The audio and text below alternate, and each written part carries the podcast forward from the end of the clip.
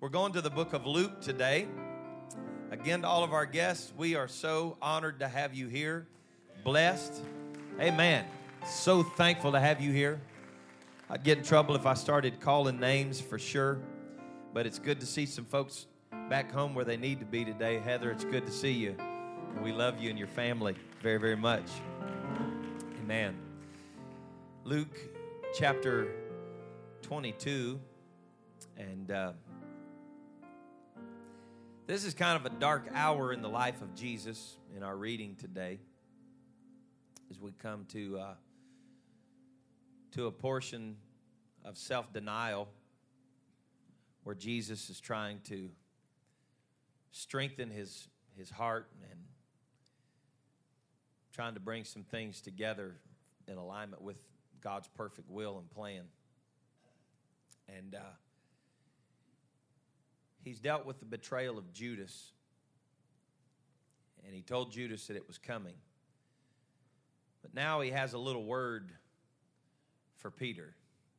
And that's where I'd like to draw our text from today as he looks at Simon Peter in verse 31. And he said to him, Simon, Simon. He wanted to get his attention. He called his name twice. He said, Behold, Satan hath desired to have you, that he may sift you as wheat. He hath desired to have you, that he may sift you as wheat. But I, I have prayed for thee. I have prayed for you, Simon, that your faith fail not. And when thou art converted, strengthen thy brethren. I have prayed for you that your faith would not fail you. He was wanting him to know you're getting ready to go through some stuff. As a matter of fact, for the sake of time, we won't read it, but just as we continue through the story, one of the next things he looks at Peter and says to him is, You're getting ready to deny me. But he gave him a word. He said, When thou art converted, in other words, this is not going to last forever. You're going to face some temptation, but I've been praying for you that your faith would not fail you. And when you're converted, I want you to strengthen your brethren. I want you to let your brethren know I've been converted. I failed the Lord. I messed up, but my faith did not fail. My faith did not fail. Amen. I'm gonna I'm gonna preach you today, and I may start just a little bit slow uh, because I want to get to where we're going. But I want to talk to you today about something the Lord has been dealing with me about for several several days.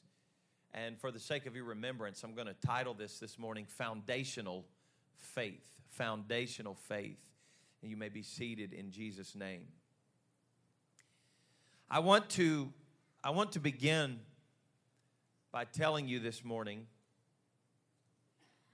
to no surprise of, of, of most of you, this is, uh, this is not something that when I say shock and awe is going to fill your mind and your chin's going to drop to the carpet. But I want to tell you that the agenda of this present world is to do anything and everything they can to attack the foundational principles and faith of the Word of God. Now, what I'm finding to be a fact is that my faith, what when Jesus told Peter, he said, I pray that your faith would not fail you. The word in the Greek is pistis. It's a underlying conviction and belief. It's not like saying, I have faith in, in you that you won't fail me. That's, that's believing in, in something, having the ability to believe that it can happen. But the faith that Jesus was talking about was his belief in Messiah, his conviction that Jesus was who he said he was. And he said, I have prayed for you that that conviction that foundational faith that you have received in the last three years of your life, Peter, that that foundational faith would not be shaken. Would not be shaken. And so, in order to unravel the foundational faith of Christianity, a lot of what people are doing is they're having to come back to foundational teaching and try to unravel it with humanistic reasoning. Now, this is slow, so stay with me. But I want to tell you something today that I'll stand on until my last breath. I believe in education. But I believe that some of our liberal universities, their number one agenda is to unravel faith. We've got young people in this church that have been through the ideas of liberal universities and they have stood for the Lord, but not without fighting.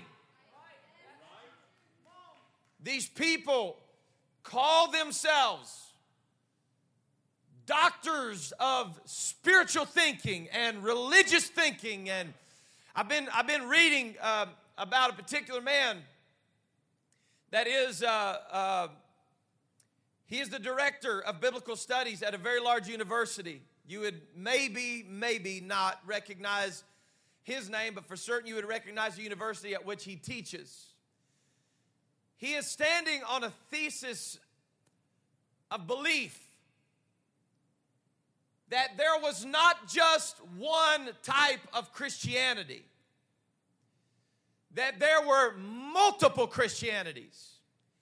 In other words, before the, the, the correct term that we would use here would be orthodoxy, before faith was established and became orthodox as a belief system of one Lord, one faith, one baptism, one God and Father of all who is above all, through all, and in you all that before there was orthodoxy, he stands on the idea that there was diversity.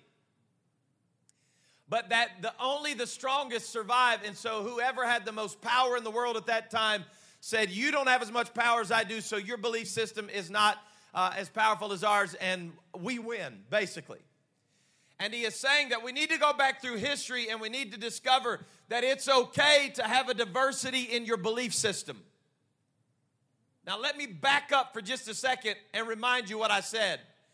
He is the director of biblical studies at a large university. In other words, he is working in the theological seminary portion of a very large university. He is the voice training the next generation of denominational preachers in the ideology that there were diversities in beliefs in the Christ and that however you want to preach that belief system, it's okay as long as you're established in your belief system. The only way to unravel the truth is to convince yourself that there may be another truth. But I'm reminded of the words of the apostle as he stood under the unction of the Holy Ghost. And he said, We do not care if it's a man or an angel. If they come preaching any other gospel than that which we have preached unto you, let him be accursed. Understand that he was not casting a curse or a spell. He was saying that man brings the curse onto himself. You've got to understand there is only one Lord, one belief system. There's only one way. Jesus said, I am that way, and you can't come in, in, in any other way, or you are a thief and a robber. So essentially, what we're finding is, is that to get people saved, you've got to get them unsaved. This is why we see mass conversions on mission fields in third world countries where people they don't know what they believe. They have no belief system. And so whenever they see truth, they're just like, "Oh, I see truth." God fills them with the Holy Ghost. They're baptized in Jesus' name, but not in the good old US of A. Because we're so smart. We have all the answers and we know everything. And the enemy wants to cause us to question our very foundational faith and belief. Because if he can come in at the foundation of what we believe and say, well, there are different ways, there is. Uh, there, there is a different side to this story that you need to know, then everything that happens after that, you understand, changes. So if he can come against us with false teaching, let's just use the narrative of the resurrection. If he can cause us to question the power of the resurrection, then they never have to deal with the power of Pentecost. Am I making sense? So if we back up and say, just like I, I, I preached, uh, was it last Sunday night about the Jefferson Bible? Was that Sunday night? Yes, the cutting edge of unbelief, where I talked about in his Bible the way that he had taken a razor blade and cut out the miracles of Jesus. So literally, he closes out the gospel with Jesus being sealed in the tomb. So if you take away the resurrection, then you don't have to explain the ascension. And if you take away the ascension, then you don't have to explain the resurrection power being poured out on the children of God on the day of Pentecost, right? So then, let's fast forward almost 2,000 years. So then you don't have to explain why there's really only one true church. And you can have whatever denomination you want, whatever creed you want, believe whatever you want to believe. Just jump in and do whatever you want. So we'll just back up to the foundational truths. And if we can conquer your foundation, then you got nothing to build on. Then it's free game. I was reading some of the goofiest stuff I've ever read. I've been in church all my life. And I, for the first time in the last few weeks, have come across some of the goofiest, craziest stuff that I've ever read in my life. Let, us let's, let's face it, church. Let, let, let's just face some things right here, okay? I'm, I'm fully aware that the resurrection is hard for us to believe in our finite mind. Okay? Like, I'm talking about me as much as I am you. I've preached the resurrection for 25 years, believed in it all my life. But the resurrection is something that's pretty difficult to grab hold of. We're talking about a man that endured excruciating pain, brutal beatings, uh, impalement. Right? We've read this. And he gets put in a tomb. They roll the stone over it. And on the third day, the stone rolls away and he walks out. I understand that's difficult. I get it. Nobody else has ever done that. But nobody else has ever been the image of the invisible God.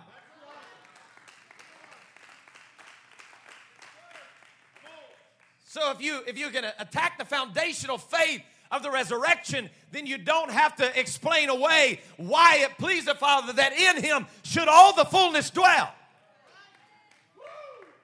Oh, my, mind. So it seems like every few days now there's somebody coming up with a new proof that the resurrection didn't really happen, or at least the way the Word of God said that it didn't happen. Let me stop right here and interject something, okay? Let me just interject something. This book still works. The best thing you could ever do is to take this book at face value. If the book says it, it's right. Somebody said, Well, preacher, that's awful closed minded. I'm going to tell you, we got a problem. We've got so many open minded people. They're so open minded, their brains are falling out.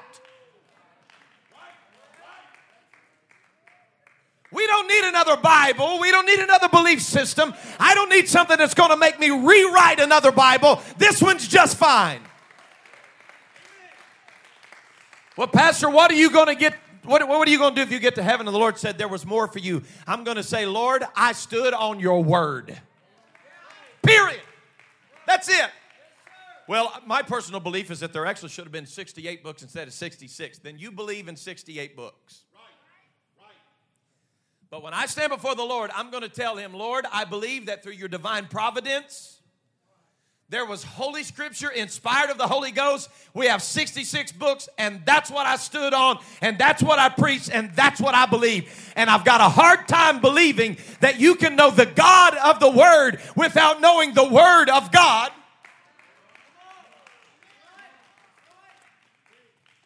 So you, you got to fall in love with the scripture. And if your ideas that you're running through your mind, your philosophies, your ideas cannot be ran through the filter of the scripture, you're in big trouble. If you study medicine in college, they put fences around it. Said, This is what we're going to study. We're going to study anatomy, we're going to study uh, the physical part of your body. Go through, they, they put fences around. If you study uh, psychology, it gets a little crazier out there, but they start studying the mind and the way the mind works, and they'll kind of put some fences around it. But you're going to find out in our universities, there is no such thing as fences when it comes to philosophy. Just whatever makes you happy, man. Just if you don't like that belief system, don't do that. And it bleeds over. If you don't like that kind of teaching, go to another church. So ultimately, what we're saying is if I disagree with the doctrine of the scripture, as long as I can find a preacher that will let me believe it his way, then that's got to be the church where God wants me. I would say the church that God wants me is the church where my eyes are opening up and saying, I have never seen that in my life, but it's in the Word. It's gotta, it's gotta be right. It's got, it's, I mean, it's gotta be. Is this too slow for Sunday morning? So people are trying to come up with every kind of proof that they can that the resurrection did not happen. But you do, you do understand that early medical practitioners had trouble believing that creatures invisible to the eye were the cause of infectious disease. Well, if we can't see it, they don't exist. Well, in 1872, Pierre Pachet, professor of physiology, said Louis Pasteur's theory of germs is ridiculous fiction. Today we call those fiction germs and bacteria. Yeah? So, so what you're saying is because that generation didn't see it, then it can't be real. Come on, think about that. And here's the point I want to get to you today, folks. You don't have to believe it's real. But you go ahead and get you one of them bacterial infections and then argue with it. You understand? I, I'm just trying to tell you, the word is, it is what it is. Pastor, I disagree with the Bible. I don't think it's right. I, okay. Do you disagree with gravity? If you don't like it, that's not my problem. I mean, if your idea is right, take a jump off the building, see how it works out for you. Right?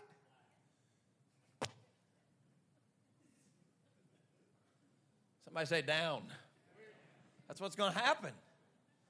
Well, I disagree with I, I disagree with the law of gravity. Okay. I'm not going to waste my breath arguing with somebody when I jump and I know what happens. And I'm not going to disagree. I'm, I'm not going to waste my time disagreeing with people that say Jesus wasn't really resurrected. Were you there, Pastor St. Clair? No, I wasn't there. Did you see it? No. But I also wasn't there when he created the heaven and the earth. Also wasn't there when he created the trees. Also wasn't there when he created the fish. Also wasn't there when he created man, but boy, I'm sure glad he did. Yeah. You understand what I'm saying? Sooner or later, you got to take him at his word. You just got to, got to take him at his word. And his word said that in the beginning, he created all by himself. He did it. He didn't need help. He didn't need a council. He did it. He did it. I don't, I don't believe, man. I think it's fiction. Well, it's also infectious disease. You understand what I'm saying to you today? Naysayers and their stories of failed predictions are pretty legendary if you read them. I wrote down a few. Now, understand I'm not condoning this, I'm just saying it's a point in history where Naysayers told the Beatles, don't even try, guitar music's on its way out. How'd that work out for you? Fred Smith was informed by his Yale University professor that his concept of overnight delivery was not feasible it'll never happen. What about that Federal Express? Huh? Well, I've got my doubts. Alexander, that this little machine that you've put together that's going to tick, tick, tick, tick, tick, tick, tick, tick, tick, is going to have, it, it's not practical, they said. Alexander Graham Bell, we want you to understand that the telephone is not practical.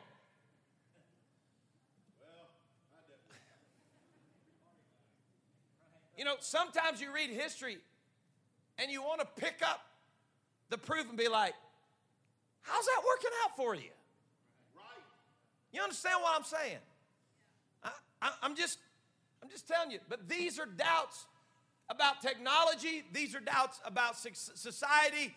These are doubts about how things are going to pan out in the future. The man, the man that uh, that owned IBM, his name was Tom Watson. In 1943, Tom Watson said this. He said, the chairman of IBM said, I think there is a world market for maybe five computers.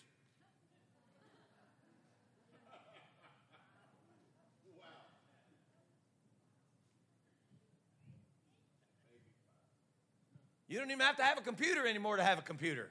Right? You text it on a computer today. You understand what I'm saying?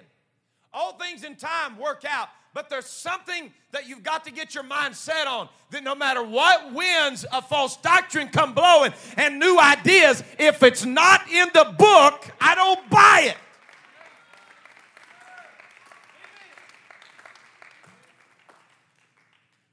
Doubters are not new. We can trace their, their philosophical ideas back to the first century. It's crazy. As a matter of fact, in 1 Corinthians 15 and verse 12, Paul addressed some of these folks in the first century church at Corinth. Now, I'm talking about the resurrection, so let's just go through this. Now, if Christ be preached that he rose from the dead, how say some among you that there is no resurrection of the dead? Are y'all following what I'm saying right here? In the first century, there were people just a couple of years after the resurrection of Christ that said, I don't believe it. I don't believe it happened. He said, if we preach Christ, then how in the world are some of you saying there can be no resurrection of the dead? Let's continue. Man, I hope I'm not boring y'all to death. But if there be no resurrection of the dead, then is Christ not risen? Let's go ahead. And if Christ be not risen, is our preaching in vain? And your faith also is in vain? Another translation of this said, if Christ is not risen, then your preaching has no foundation. If Christ is not risen, then your faith has no foundation. In other words, the resurrection is the foundation of everything we believe. He said, if Christ is not risen, then your faith is in vain. Come on out. Man, I feel him on that right there. Verse 15. Yea. And we are found false witness of God because we have testified of God that he raised up Christ, whom he raised not up, if so be that the dead rise not. Go ahead. For if the dead rise not, then is not Christ raised. First century church in the first century of the church. They're saying, We're not really convinced about the resurrection. Well, here's what you need to know, first century church. In 2019, whether you were convinced or not at Corinth, there are people at 630 West 53rd Street in Anderson, Indiana in 2019 that are fully convinced about the resurrection power of Jesus Christ because today we are the living testimony of the resurrection of Jesus. Men who were dead in their sin and their trespass, but today they live through the power of the resurrection. Oh my. You can be seated. You know, I love this old book. That's why I like it that after his resurrection, he didn't just ascend to heaven from the garden. But there's a neat little word that's used in the King James Version. It said it for 40 days with many infallible proofs. Jesus for 40 days walked in and out and among the people. And he said, I want you to see me like I am. I want you to know I've been resurrected. I'm not going to leave this to a fairy tale, but for 40 days, I'm going to walk among you and you won't be able to deny that I have resurrected. So, was that enough for the story to stick? Well, Bottom line you need to know today is Christianity does not exist without the resurrection. So if you don't believe in the resurrection, you're not a Christian. But there's something that we got to get a hold of in our hearts. According to the scripture I just read to you, without the resurrection, your preaching has no foundation, your faith has no value, no foundation. You become a false witness of God, your faith is worthless. We are still in our sin. And we who have fallen asleep in Christ or have died and have perished have absolutely no hope for resurrection. And this is where Paul said, I guess if I, if I had hope only in this life, I'd be of all men most miserable. So you, you guys that don't want to believe in the resurrection, that's okay. But I know when I take my last breath of oxygen in this world, how do you know? How do you know that, Paul? How do you know that? Because I saw the look on Stephen's face when he looked into the heavens and he said, That's where I'm going.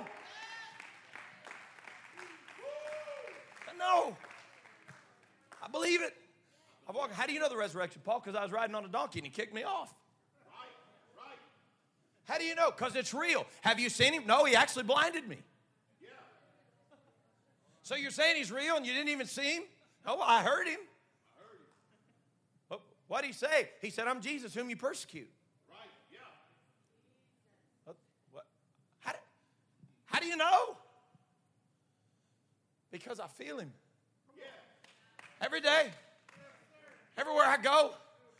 When I'm preaching, whether it be at Corinth, when I'm preaching, when I'm writing a letter to Rome, wherever I'm at, when I'm writing and I'm preaching, I feel this hand that comes down and rests on me. And I know for sure. I know for sure he's been resurrected.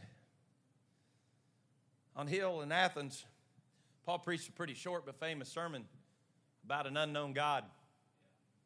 He said, Let me preach about this unknown God to you.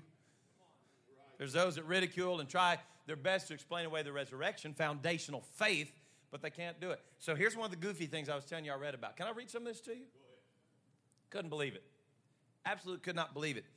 There's a theory out there for all you conspiracy theorists concerning the resurrection. I'm not making this stuff up. It is called the mostly dead theory. I'm trying to. Okay, okay, I'm gonna read it to you. Uh, how can you be mostly dead? I'm telling you right now, if I go to a mostly dead funeral, I'm out. Oh, he was so sweet. Look at him, he's just mostly dead. What if he decides to not be mostly dead while I'm standing there preaching it? It's finna be a new door in the side of the funeral home.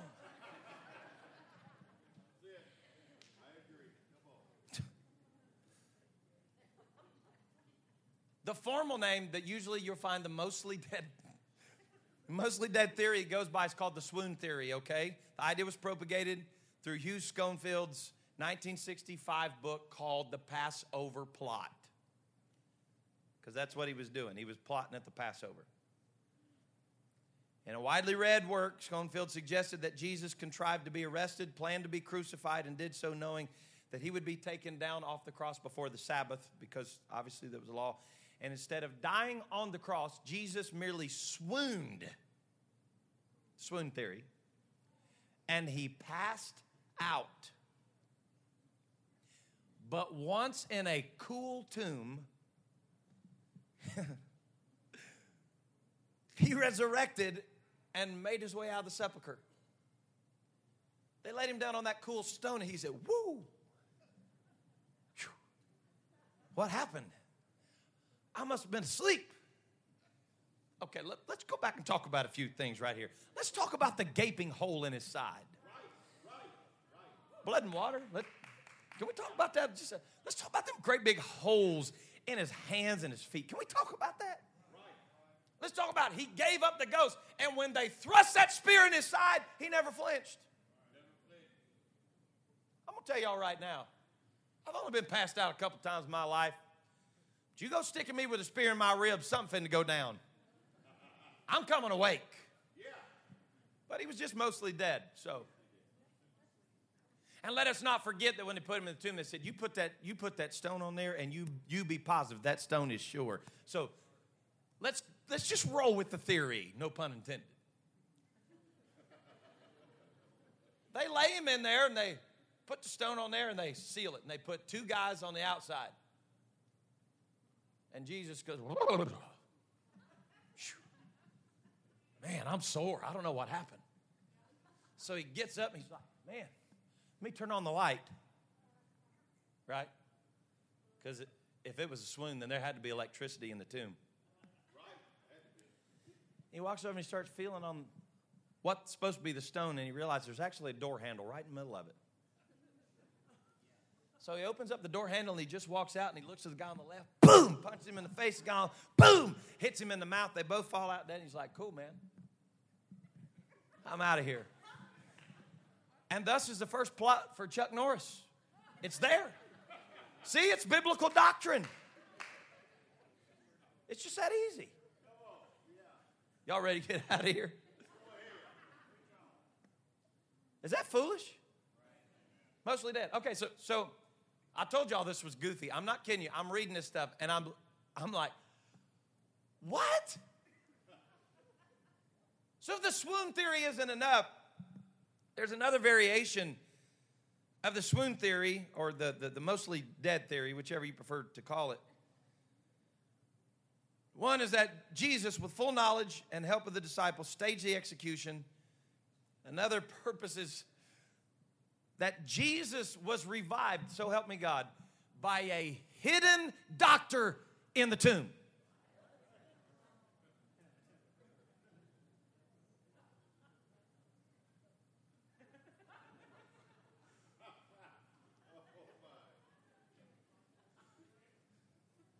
Hey, folks, let me bring you back to a reminder here. These are Christian writers. Christians. My Savior was not powerful enough to resurrect. He had a doctor waiting on him in the tomb. You can't make his junk up. The plot means that the disciples were participants in this.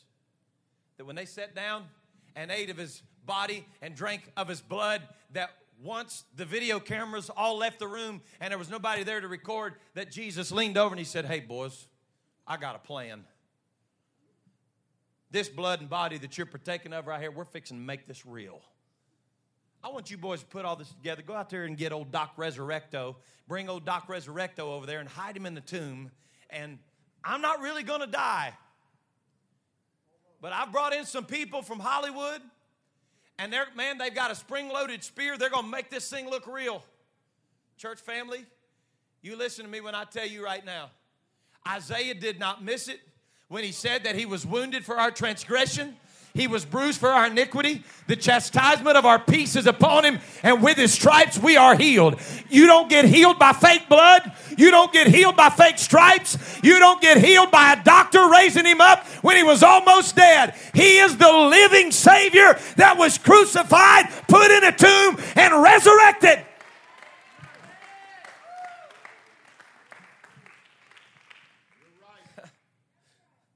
Okay, now I'm hurrying. I know we got to get out of church because your pot roast is going to burn in the pot roast. Okay, in the in the slow cooker. Pot roast is going to burn slow cooker in the old crock pot.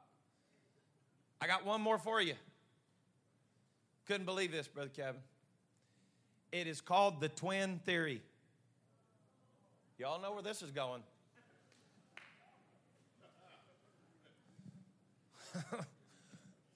I'm not kidding you. So apparently, Jesus had a twin in his mother's womb. It's ludicrous. He suggests that Jesus has a twin whose name is Hurom. This is Robert Greg Cavin of Cypress College. So just so you got, you know, I'm not making this up. He suggests that Jesus had a twin whom he calls Hurom. In a nutshell, Jesus and his twin were separated soon after birth. Hurom arrived in Jerusalem just in time to see his twin brother Jesus crucified. It seemed a good idea for him to take Jesus' place as the Messiah. He therefore stole the body and picked up where Jesus left off.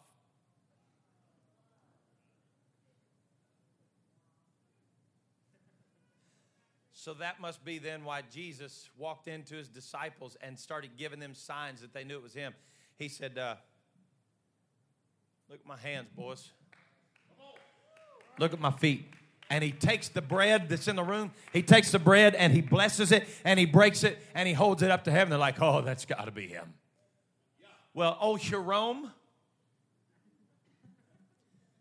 Oh, Jerome must have studied the New Testament the whole time his brother was alive, except for there was no New Testament. You understand the holes in the theories. Let's just get to the bottom line of this. I could go on all day, all day. For, this is the most bizarre concoctions I've ever heard in my life. Jesus had a twin. So let's just get to the bottom. Either you believe in the resurrection or you're lost.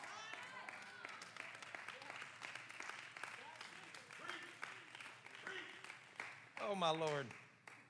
Look it up for yourself. You, they got a theory, I'm, I'm going to hurry through this, it's called the cover up theory. Basically the disciples said, we want to cover all this up and we're going to pick up the ministry of Jesus and we're going to be the only ones that, that see him in the 40 days. And so we're just going to tell people that he was resurrected and he really wasn't. Quick problem. He just got killed for being the Messiah and now you're going to tell everybody we love the Messiah so much that he resurrected, then he disappeared. They saw Jesus get crucified. You think them guys wanted to go get crucified like Jesus? So they just covered it up and said, Oh, we'd be honored. As goofy as that sounds, is that not a, is that not just as goofy as the happy doctrine? That God wants me to just be happy? So if I can't love the one I want, I'll love the one I'm with. I'll just run off, do whatever I want to do. Just get happy. Believe whatever doctrine I want. Go to any church I want. Just be happy. God don't want you to be happy. His resurrection is not about happy. His resurrection is about eternity.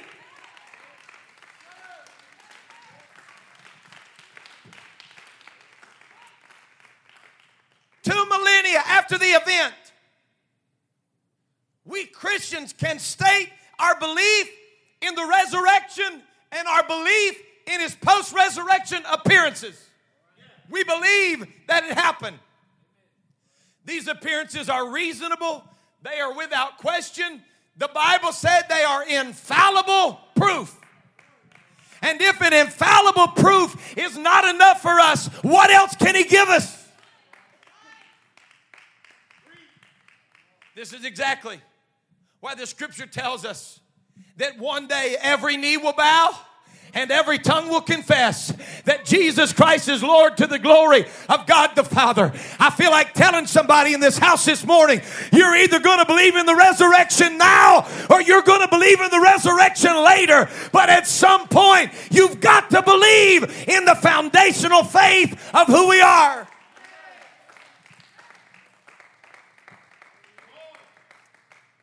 Believe in the resurrection means to believe in the supernatural power of God. And you can't take away the supernatural power of God and then still have the resurrection. So, what I'm saying to you is if we believe supernaturally that He can be resurrected, then why don't we believe supernaturally that He can touch your mind, your body, your soul, your family, whatever you. Well, I don't know if He can do that. You know, I'm just not real sure God can do that. Can I tell you right now that if He can get up out of that grave and show Himself for 40 days with many infallible proofs, He can walk in this room right now and curse the sickness in your body. He can walk in this room right now and heal what's broken in your mind and in your family. How would he do that? I don't know. It's supernatural. It's just what he does.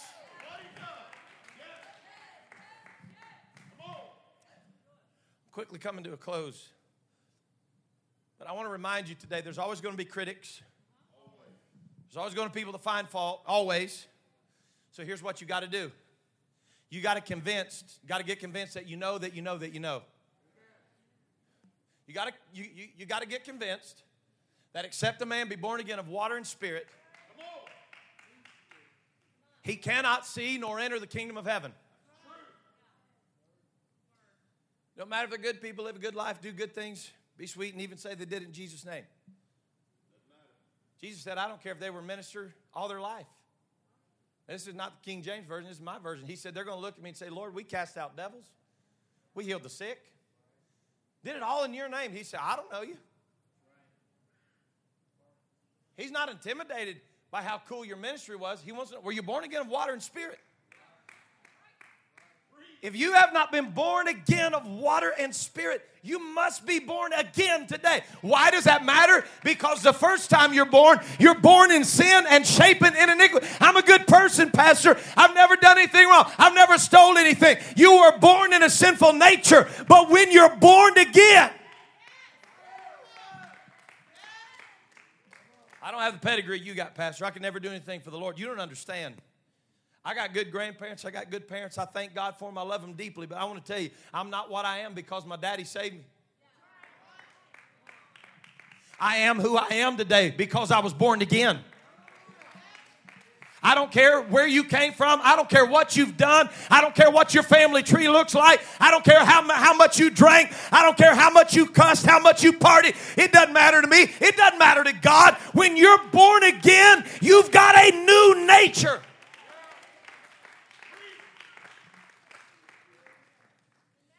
I have prayed for you, Peter, that your faith would fail not. The Lord looks at Peter and essentially says to him, Son, you're getting ready to go through some things, but I need you to stand on your foundation. I need you to get on the foundation and you stay there. And once you've got established, then when you're converted, you can encourage your brothers. The greatest thing that any Christian could do, period, number one priority, is be sure that you're saved. And if nobody else ever believes it in your life, you've got to be saved. Well, but Pastor, what if they make fun of me? Well, welcome to the club.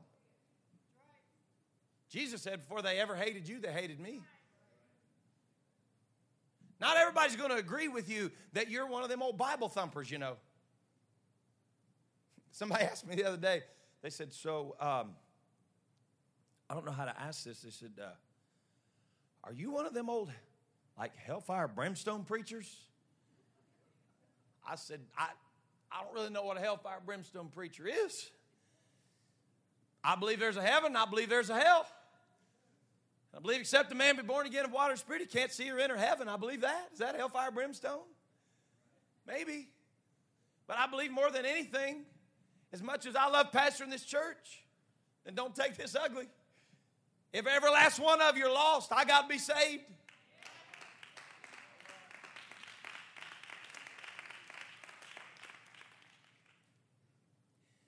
Close with this. Dr. Evan O'Neill Kane performed more than 4,000 surgeries during his distinguished career as chief surgeon at Kane Summit Hospital. But his greatest contribution to medicine was as a pioneer of local anesthesia. Dr. Kane believed that general anesthesia was unnecessary risk for patients with heart conditions, allergic reactions, so he set out to prove a point by performing major surgery using nothing more than local anesthesia. On February 15th, think about how crude these tools were. February 15th, 1921.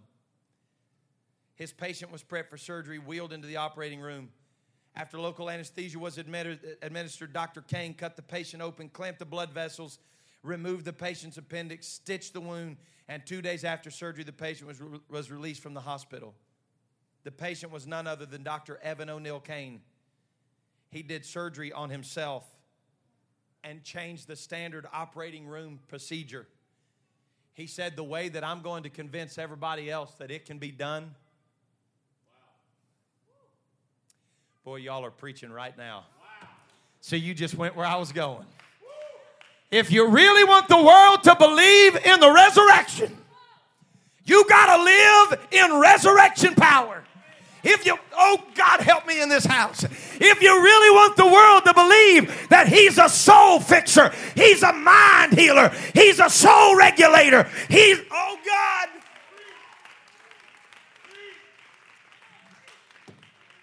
God. If you want to get the results you've always got, then just do what you've always done. But if you want to change history, if you want to be a game changer, if you want to change your family history, then stand up and declare, I believe in the foundational faith of the Word of God, and I'll believe it till I die.